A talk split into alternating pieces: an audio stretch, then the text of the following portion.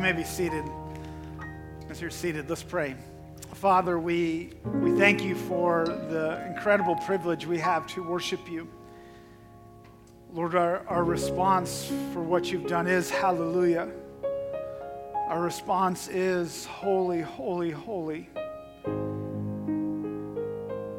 And so, Lord, now as we open your word, would you speak to us? Would you allow worship to increase in our hearts as we see the depths of what you've done on our behalf? You are worthy of our adoration. You are worthy of our worship. You are worthy of our praise. So, Lord, as we look at your word, would you increase our praise? Would you increase our adoration as we live our lives? Lord, we give this time to you, and we ask this in Jesus' name. Amen. If you will, um, turn to Ephesians 2, 1, or Ephesians 2, 17 through 19 is where we'll be. There's a Bible in front of you. It'll also be on the screens. Um, but it is good to be together this morning. A um, um, few things before we get rolling. Um, Tim, if you'd stand up. Tim Talley's back from Thailand. Yeah, uh, he spent four months there and he's now home. So glad to have you back. Um, and uh, I'm sure that if you, you, didn't know, if you reconnect with Tim, he wants to spend the rest of the day down front talking to you. And so, anyway, I don't know why I did that to you. So, um, but um, this season is a time, I, I believe that the Christmas season is a wonderful time because we get to press into Jesus. There's songs that say things like make room, like make room for him. And I believe that throughout the year, what, what can happen is life and busyness can get in the way. And it is a time where we press into Jesus, where we remember why he has come. And it's a time, and maybe hopefully greater ways, to consecrate our lives, our hearts to him. And so next, uh, uh, next Saturday, Christmas Eve, 3 and 5 o'clock, we'll have our Christmas Eve services here, um, our Christmas Eve candlelight services here as we worship together. Invite your friends, family, neighbors to come be a part of that as we press into the Lord. Christmas morning, um, I I think there's no more appropriate time to gather together to celebrate the birth of our Savior in the morning that we celebrate that He was born. And so we'll be doing that next Sunday morning at 10 a.m. I hope that you can be at that. And then on New Year's, um, New Year's Day, we'll be gathering at 10 a.m. also. I'm giving you all the times, got it?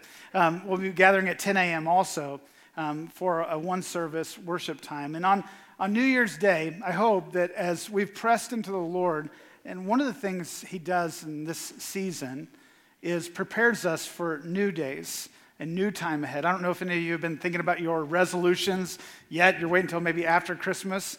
But there are, it is a season, whether we laugh about it or not, that we, we get to take new steps and move forward in our faith and in our life.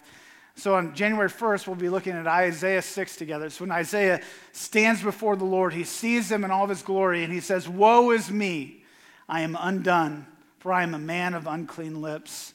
When we press into the Lord, one of the things that happens is we see him rightly and we see ourselves rightly. And that's what Isaiah does. He bows down before, before the Lord, and his response then is, Lord, here am I, send me.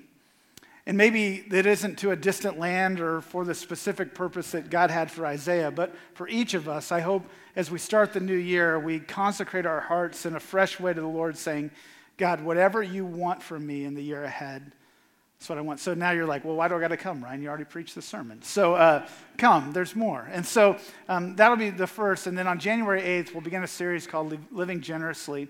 And really, in the first part of the year, what does it mean for us in our lives to respond to the generosity Christ has shown us in every facet in our lives of being grateful people in our relationships, in our community, with our finances, with every piece of who we are, responding well to God uh, by living a generous life. So, those are some of the things that are coming ahead, so you can't say you didn't know. And uh, I hope, um, I hope you will be, um, again, blessed in the next few days as we celebrate the birth of our Savior, as we press into Him more. So let's read together now Ephesians 2 17 through 19. Ephesians 2 17 through 19 reads, And he came and preached peace to you he came, preached peace to you who were far off, and peace to those who were near. For through him we both have access in one spirit to the Father. So then, you are no longer strangers and aliens, but you are fellow citizens with the saints and members of the household of God. Let's pray one more time. Father, we pray that you would help us to see the depths of the truths that you reveal in this text. Jesus, even as we begin to look at it, we believe that you are the Prince of Peace, that peace truly comes through you. Jesus, we believe that, that fulfillment, complete fulfillment and peace comes through you. So, Lord, we believe your word is true. Help us to see the depths of it. Help it to press into the depths of our lives and help it to identify and define us. Lord, help us now, we ask in Jesus' name. Amen.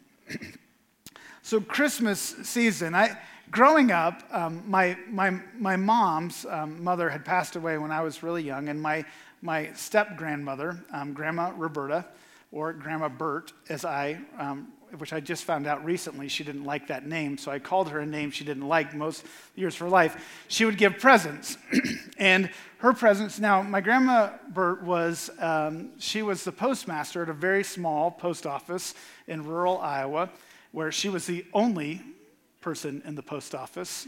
That's why she was the postmaster, and. Uh, she would get us gifts at Christmas time, and you never quite knew. There was there was a bit of this anxiety going to Christmas because you didn't know if you were going to be embarrassed, happy, or sad when you received a gift from Grandma Bert.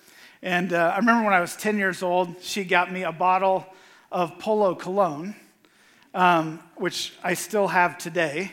Um, I, I, wore it this morning. Deb didn't get close to me as I left the house. And uh, um, and as a 10 year old, you opened it and it was like, I don't know what to do. Like, what is this? Other people have toys. Like, I have cologne. Um, a, a, a, year after that, she got me a globe, which I, at that point in my life, I didn't know that like anything existed outside of Iowa. So I'm like standing with a globe, like, what, what do you do with this? Like, I have a globe. My teachers have this. Why do I have this? And so, um, um, another year, she, she was worked at a post office, so typically it was post office kind of gifts.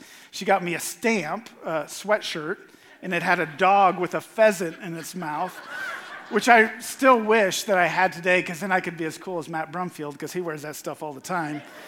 And, uh, and so, but, but going to Christmas, uh, there was, I don't know if any of you have those stories, yeah, of, of people that gave gifts, and you're just like, I don't know what's coming next and there's this anxiety about the gifts that are being given. Um, one of the things that I think is true about the Christian faith, most of us don't want to admit it, but there's some sort of anxiety, maybe even in, for some of coming to church, anxiety of pressing in toward Jesus because we, we don't know quite what's ahead there's an anxiety of what's going to be revealed. There's an anxiety of what are they going to make me do. There's this anxiety. Now, I know for me, when I would go to wherever we were having Christmas, it was on the way there, sort of anxiety. My brothers were there to commiserate with me, so the anxiety was decreased. But for you today, maybe you come to a place where pressing in um, is hard for you. Well, I want to tell you something as we begin to look at this text today that the greatest thing you can ever do is press into Jesus because all that he has is good gifts for you. Even if there's hard things that you need to do to receive them, they will be the greatest gifts. And notice I said gifts. It's not just salvation is the greatest gift we can receive. But see, he doesn't just stop there. There is so much more for those who are in Christ Jesus. And he reveals those to us. And in this text today, he reveals some deeper deep, deep truths about not just what he has done, but what he has made us. Because Jesus came, salvation is possible. Because Jesus came, the wrath of God is no longer poured out on those who are in Christ Jesus. Because Jesus come, has come, we have the ability to be resurrected from the dead. These are deep truths, but, but not only do we have these hopes, which are incredible, but there is another truth, and we read it a minute ago, that you are a citizen, that you are a saint, that you are a member of the household of God. All that is His is yours in Christ Jesus. The gifts are unending from Him. Two big things that we see in the passage we read. The first is Jesus is our Prince of Peace. Now, this is a common phrase with with Christmas season, Prince of Peace. Uh, you may have it in your, again, I said this a few weeks ago, you may have it blown up in your front yard, right? Waving in the cold, icy wind of Northeast Ohio. But Jesus is our Prince of Peace, and we see it in this text.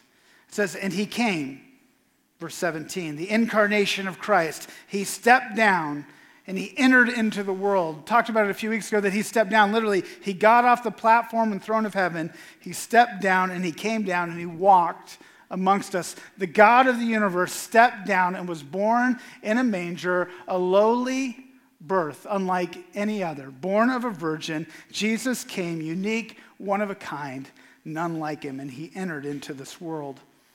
And when he came and entered in this world, he had a message, and it says in this text that he preached peace. He preached a message of peace. Not only in this time in history, but in all times of history. There's not really any where you could look back historically and say there was great peace. Because, see, for all time and eternity, and all the way back to the fall of man, there has been death, there has been illness, and there has been disease, and there has been drought, and there has been struggle and trial because this world is deeply deeply broken. And in the midst of the brokenness, Jesus steps down and he says, Peace.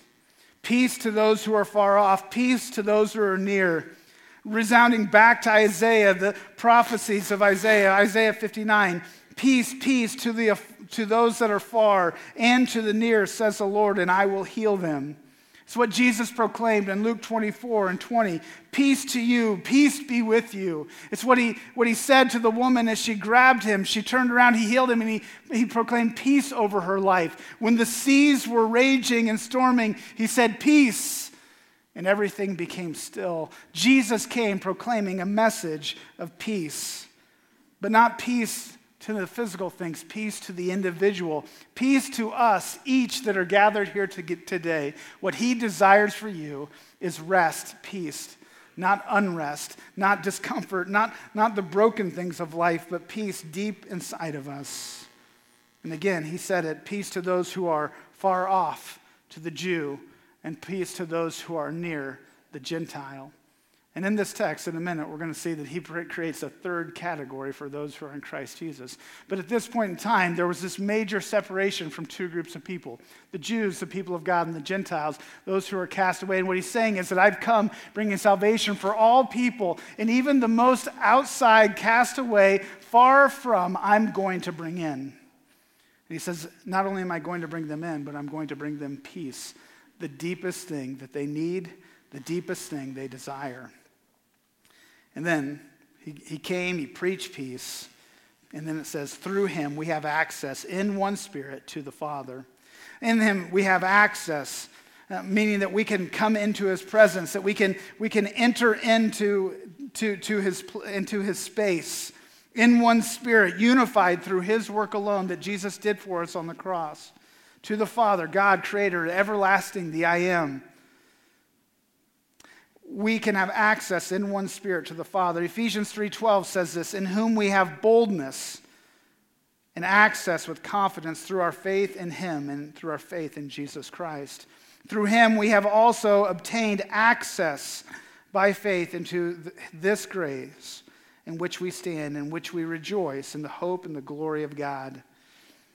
See, in this we have, we have access, we have peace in Jesus Christ.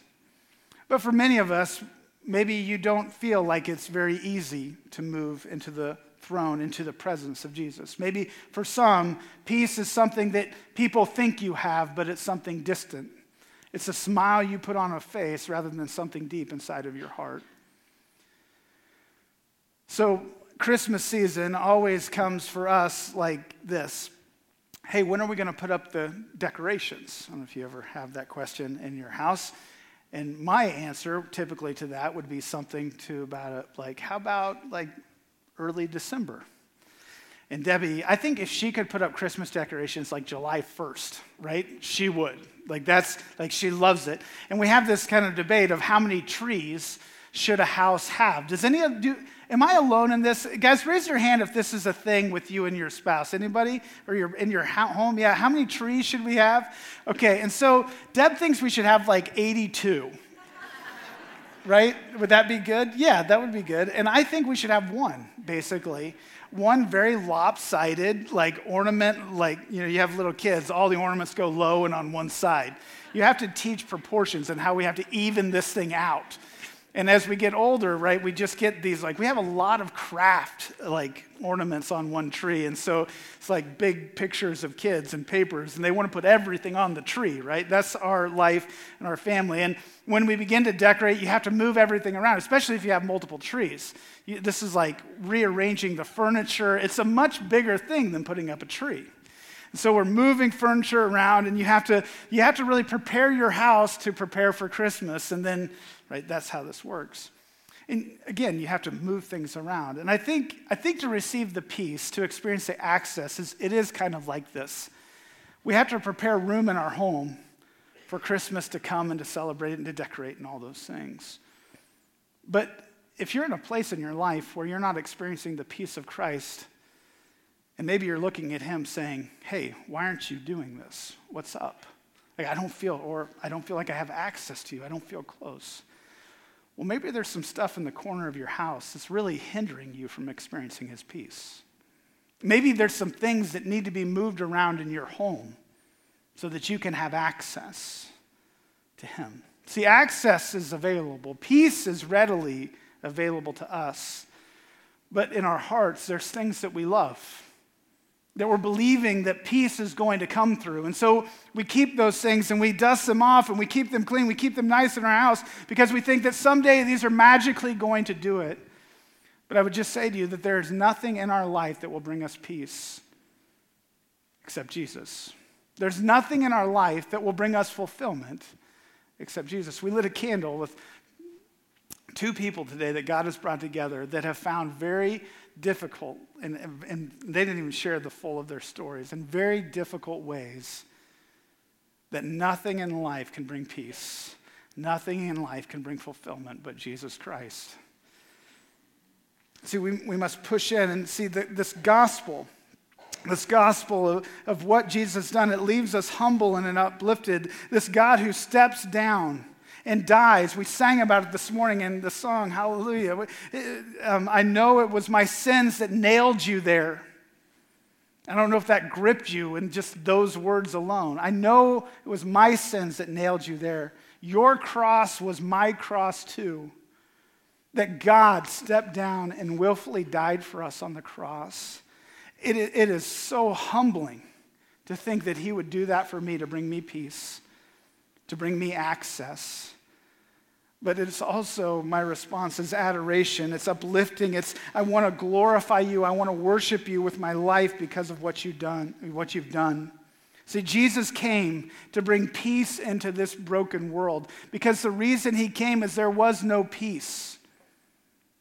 Hebrews right they, the, the, the jews of old would have said it like this that peace be with you. Shalom is the word. And shalom was what was broken in the garden See, there was this peace of God and man, this unity. And when sin entered this world, shalom was gone. Death and destruction, it enters into the experience of our world, and peace does not exist. In this world, all through the Old Testament, what we see is the lack of shalom, the lack of peace, the lack of peace. And then he comes and now peace is available to us. It is the very nature of who he is. Jesus is peace. This is why he can be called the Prince of Peace. It's not something he gained, it's not something he achieved, it's who he is. See, that shalom came to the children of wrath that we might become the children of God and experience his peace. An old hymn says it like this when I survey the wondrous cross on which the Prince of Glory died, my richest gain I count but loss and pour contempt on all my pride. All the vain things that charm me most, I sacrifice them to his blood. See from his head, his hands, his feet, sorrow and love flow mingled down. Did e'er such love and sorrow meet, or thorns compose so rich a crown? Love so amazing, so divine demands, demands my soul, my life, and my all. What Jesus has done demands more from our lives. When we look at the cross, when we look at what he's done, it demands worship and adoration from our lives. When we come into a relationship with Christ, there's an invasion in our lives of the life of God if we are in Christ. There's no more unrest needed. Peace has come. The cross is sufficient. See, our unrest causes us to be people who are constantly seeking for something more. It's like John the Baptist, who at the edge of his life, and then death, he said, Jesus, are you the one, or should we wait for someone else? And I would just say to us in the room today, there is no one else. Jesus has come, and his peace is available to us. Now, some of you may be in a place where maybe you have been a Christian a lot of your life. Maybe peace is something, or even Jesus, the Prince of Peace, or maybe even some of the things that I'm saying today are things like, yeah, I know that. Come on, Ryan, dig a little deeper. I don't think there's much deeper than the peace of Christ. And just to share with you for a minute, I think when we're angry and when we gossip and when we're harsh and when we're judgmental, because peace isn't in us. And we think by putting somebody else down, maybe, maybe that'll make me happy. Maybe I'll look better. And I'm looking for peace somewhere, in some way, in some form, in some fashion. See, the sin of our life really just says that I'm in unrest. I, I don't have peace, and so I'm going to beat somebody else up to have it. I'm going to try to find it in this thing over there. I'm going to find it, and try to find it in this relationship or that relationship. And the reality is, peace is the thing we long for and we need most. Peace is the message of Christmas, is that He came. The peace that this world didn't have has now come. And not only has this peace come, but the second thing we see in the, in the passage is not only has peace come, but our fulfillment has come. And I don't need to find fulfillment in anything else but Jesus Christ. It says, second thing we see is Jesus is our fulfillment. It says in verse 19, so then, so, so then, as a result of peace, as a result of our, our life in Christ, now that we have access, we are no longer I once was. I was something else. I was a stranger. I was unknown by God. I was an alien. I had no home. I had no belonging to my Creator. I had no access.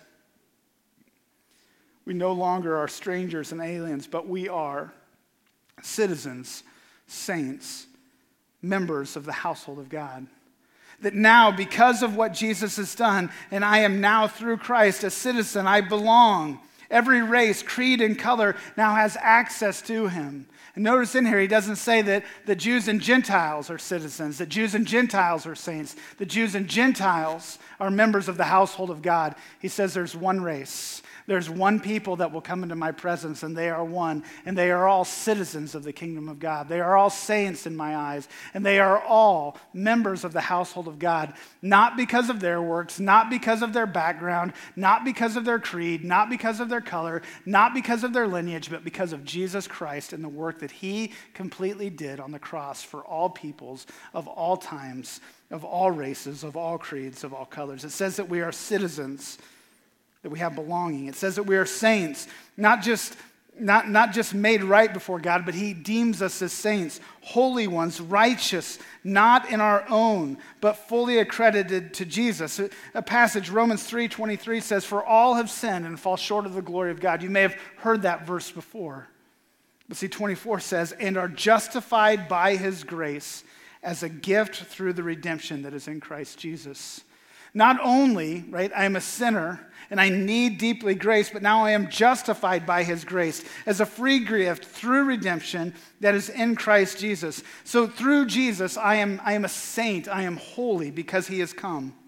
I can be a member of the household of God, the family of God, the deep familiar relationship with the Father I can now have and reciprocate back and forth to Him and to others now in this world. I finally can love Him well and others well.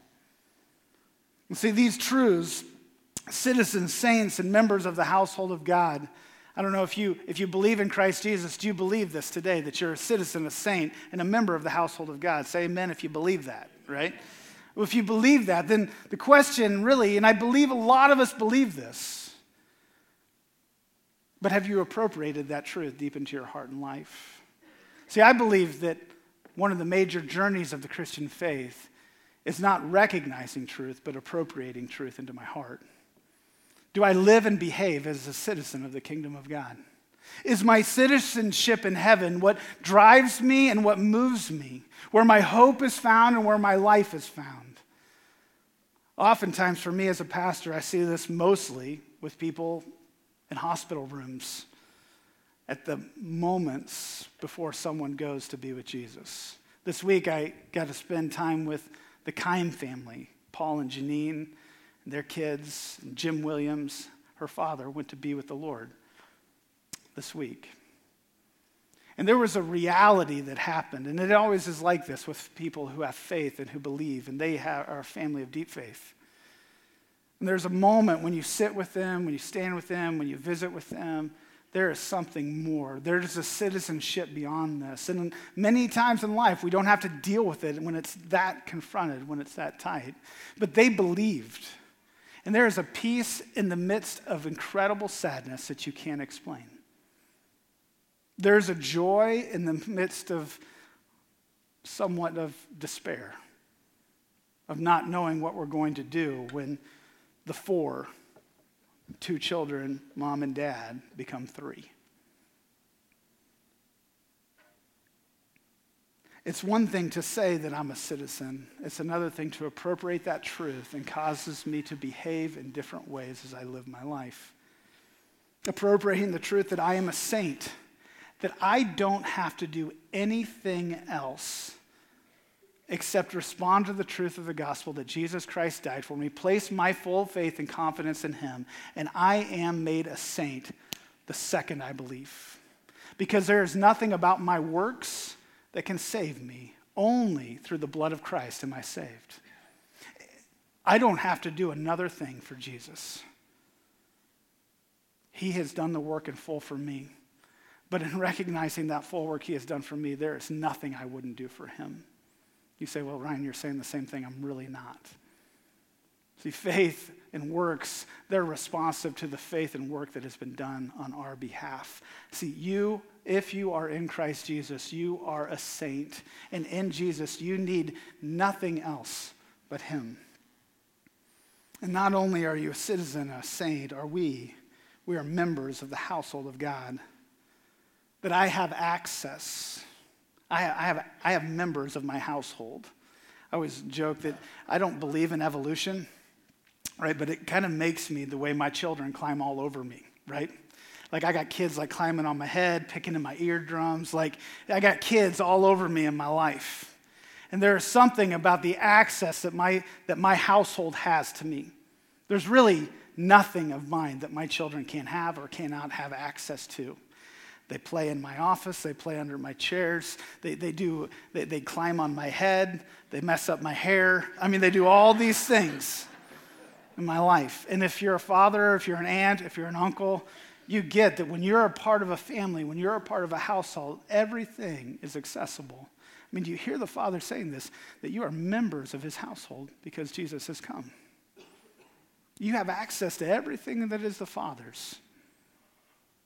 But it's one thing to say, oh, yeah, I believe that. But it's another thing to appropriate that truth deep in my heart and say, no, no, like, I, I, believe that and I'm going to behave in my life with this as a reality. Because, see, it's a reality that you're a citizen, it's a reality that you're a saint, and it's a reality that you are a member of the household of God. And it's a reality that peace and fulfillment are yours in Christ Jesus. You can fight him on it, but they're yours. See, we have everything we need in Jesus Christ. See, Jesus came really for two reasons. He came to deal with sin, one, for the sake of our life, for the sake of resurrecting our lives from the dead, two. He came for our sins for the sake of resurrecting our lives. If Jesus did nothing else than that, we would have every, we would, we would adore him and worship him and praise him, paying for our sin and giving us hope of resurrection. But see, he does so much more than we could ever think or fathom. Again, when we press in, it is unending the gifts, it's unending what he gives us. Citizens, saint, members of the household, no longer a stranger, no longer an alien. That I now have access to the Father through Christ Jesus in one spirit with other people. The message of peace is still mine in Christ. So we all have a deep need in us, and we've been, I've been saying it all morning. Jesus will provide for you and me the deepest longings of our heart. And the deepest longings of our heart, I believe, is for peace. It was a peace that was experienced, it was a peace that was not experienced before he came, and the peace that is now available in him. The deepest thing this world needs is what Christmas proclaims we need a Savior, that we were in darkness and we need light, and Jesus is the light that has come. But this morning, the question isn't do you believe that Jesus is collectively together our Prince of Peace and our fulfillment? The question is do you believe that He is your Prince of Peace and He is your fulfillment? And I think at Christmas, this wouldn't be a better time to answer that question. The one we celebrate his birth, is he your Prince of Peace? Is he the one that you're going to place faith in in whatever storm, whatever struggle, whatever trial, and say that I'm going to trust in you? Will you come and will you speak peace over my life? Will you help me to find rest in you alone? And maybe that means there's some things that need to move around your house move around your life for you to fully experience the peace that is yours in Him. Maybe this Christmas will be a time for you to say, Jesus is my fulfillment. The things I deeply want and long for, I'm going to stop running to empty wells to find them. For the young teenager, in the room that's looking to relationships and other things in your life, education, whatever it might be. Sorry, parents, I just said that, right? Whatever these things might be in your life that you're trying to find fulfillment in. Maybe it's for you to say, Jesus, you are my fulfillment, and I don't have to find it in anything else. Maybe it's for the adult that secretly you are trying to find your fulfillment in all kinds of things, and nobody in the world knows it. And maybe this Christmas you'd say, Jesus, in you, you are my fulfillment, and I'm going to stop running to empty places that distance me from you rather than place me in a closer access with you. Maybe for those of you who are in a really good place with the Lord, you're walking with Him, you're experiencing His peace and His fulfillment. Maybe it's a reminder for you today. And if it is, I, I hope it encourages you. For the one who's feeling distant, You've given your life to the Lord years ago, but you're feeling distant. You don't feel like you have access to you, feel like you don't have peace. I would just say to you, its peace is there. Jesus is not the issue. We are. And what are the things that you need to do to press in to Him? What are the things that you need to do to experience His, his peace? And I'd encourage you, do whatever you have to. It's worth it to experience it what I've found in my own life is the hardest things that He asked me to do to find that, whatever they cost you, they're worth it. Because in the end, peace with Him is greater than peace with anything else in this world. And for those that don't know Him, maybe today would be the first time where you'd experience the peace of God, the fulfillment that He has for you, because Jesus did come. He stepped down from heaven and He walked amongst us and he was crucified, he was buried, and he rose. For you and for me, your sins nailed his hands to the cross. Your sins were paid for by Jesus' blood being poured out on the cross. And today, by placing your faith in him, you can have peace and you can have fulfillment. and it can be found nowhere else. Let's pray together this morning. Father, we believe, Jesus, we believe that you came. We believe that you lived a perfect, sinless life. And we believe you died the death on the cross that we deserved, that you took our judgment, that you took the wrath that was ours. And you took it blow by blow for us. To pay for our sin through your resurrection, knowing now that we can defeat death through you, that we can rise. And even more, Jesus, that you've made us saints and citizens and members of your household. Or that in you we are holy in you, we have a place. In you, we have the love we so long for. So, wherever each person finds themselves here this morning, Jesus, would you collectively help us to find peace in you and fulfillment in you? This morning, those that haven't, Lord, maybe for the first time, and those that have, increasingly today. Jesus, we thank you for your word. We thank you for this season. We thank you for coming. And we thank you for all the implications for us because you came. Be with us now as we sing. Help us, we ask in Jesus' name. Amen. If you'll stand as we sing, the altars are open. Maybe you need to come pray for someone else, maybe someone distant from God, that this season they would return, return for the first time. Maybe for yourself a peace that you long for, fulfillment you need. The altars are open for you to pray as we sing.